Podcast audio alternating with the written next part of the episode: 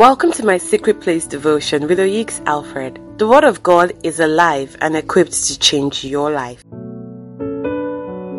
Good morning. Are you struggling with your prayer life? Maybe you desire to pray, but on a daily basis, you find out that you really skip your prayers, or even when you pray, you're not making contact with God, you know, it's just dry and empty. Well, the Bible talks to us about the spirit of prayer in Zechariah chapter 12, verse 10, it enables a man to pray, it quickens a man to pray, and ensures that your prayer is robust and you receive refreshing from the Lord.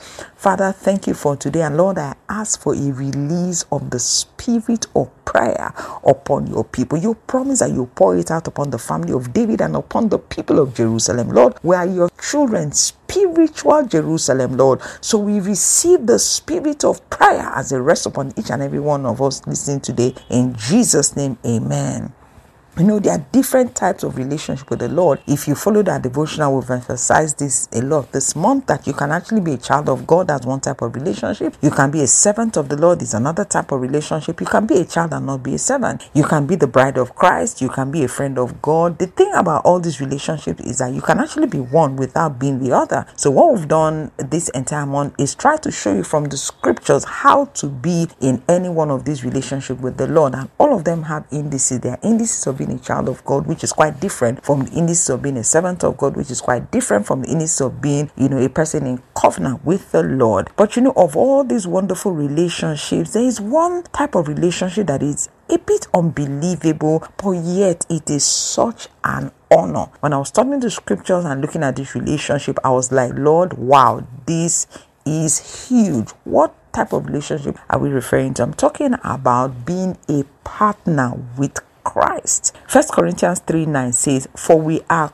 co-workers in God's service. You are God's field and God's building. But I like the way um, King James puts it. I just read from NIV. But King James said, "For we are laborers together with God." In other words, we are partners with God in this thing. I mean, it is huge to be called a partner with the Lord. You know how it is if you get into partnership with a company that is, you know, much bigger and wealthy and richer and has more network than you. You know what it means to the smaller company that they are partnering with. It immediately moves them up to a, whole new level. That is what the Lord has done. Apart from the fact that He's the Lord of the harvest, the Bible says that we are co-laborers with Him. If you read um Second Corinthians chapter six verse one, it says, "As God's co workers, we urge you not to receive the grace of God in vain. If you read NLT version of that same Second Corinthians 6 1, it says, As God's partners, we beg you not to accept this marvelous gift of God's kindness and then ignore it. So the Bible calls us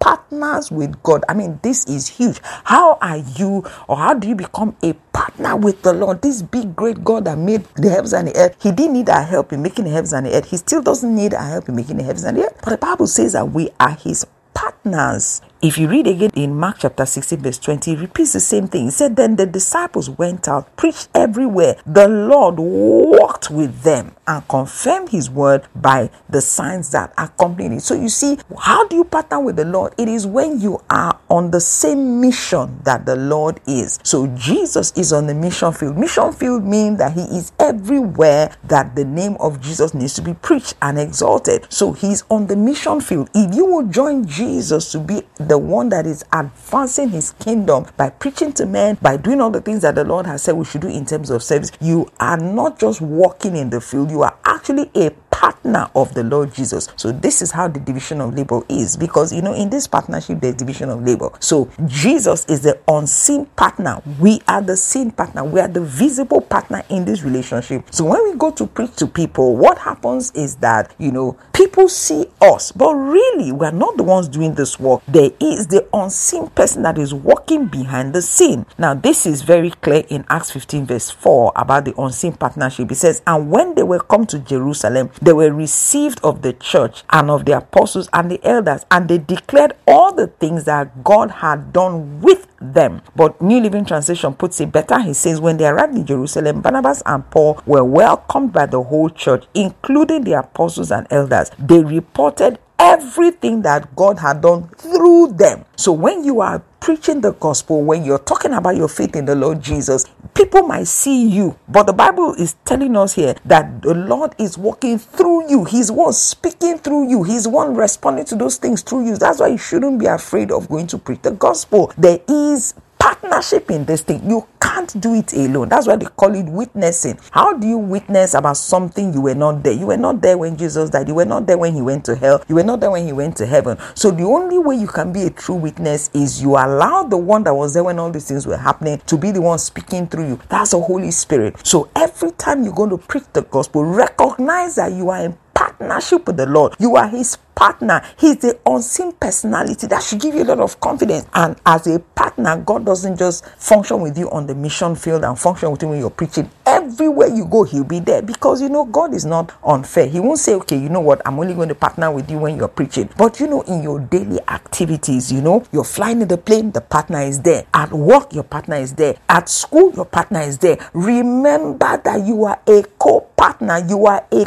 co-laborer with the Lord. Meaning also, you can't just take decisions on your own. You have to constantly confer with your partner. Remember, even though we are partners, there is a senior in this thing. So Jesus is the senior partner, but we are junior partners in this thing. Remember partnership with the Lord. But guess what? You can be a child of God and not be a partner of the Lord. How? Because all you do is just go to church. You are not preaching the gospel. What are you partnering with the Lord for? You're just his child. You need to transit from being a child to becoming a partner. Do you know you can be a servant of God and not be a partner of God? Why? Servant of God, you are just serving, but you are not consulting a partner to say, oh, yeah, okay, what do we need to do today? Where should we go to tomorrow? And again, your motive has to be right if you're really going to partner with the Lord. So you see, if you're a servant of God and you're serving and you're not serving with the right motive, you're doing it for men to see you or recognize you or to get money or whatever funny reasons people have for service to the Lord, at that point you are not his partner because partnership means they have the same motive, they have the same drive, and all of that. So if you really want to be a partner with the Lord, you have to be on the mission field doing exactly what your partner is doing. Number one. Number two, you must have the right motive, you must have the right attitude so that the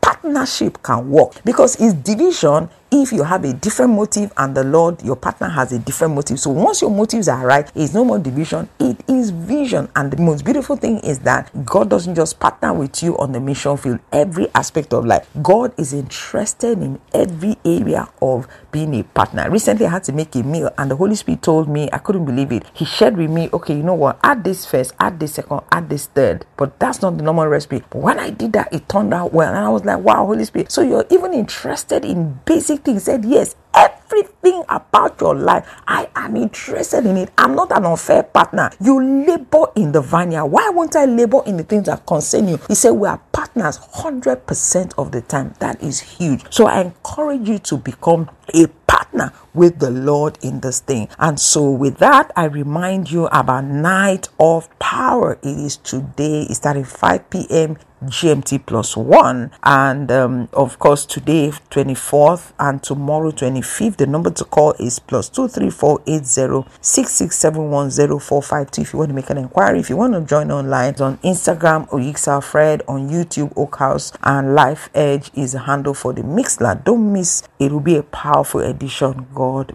bless you.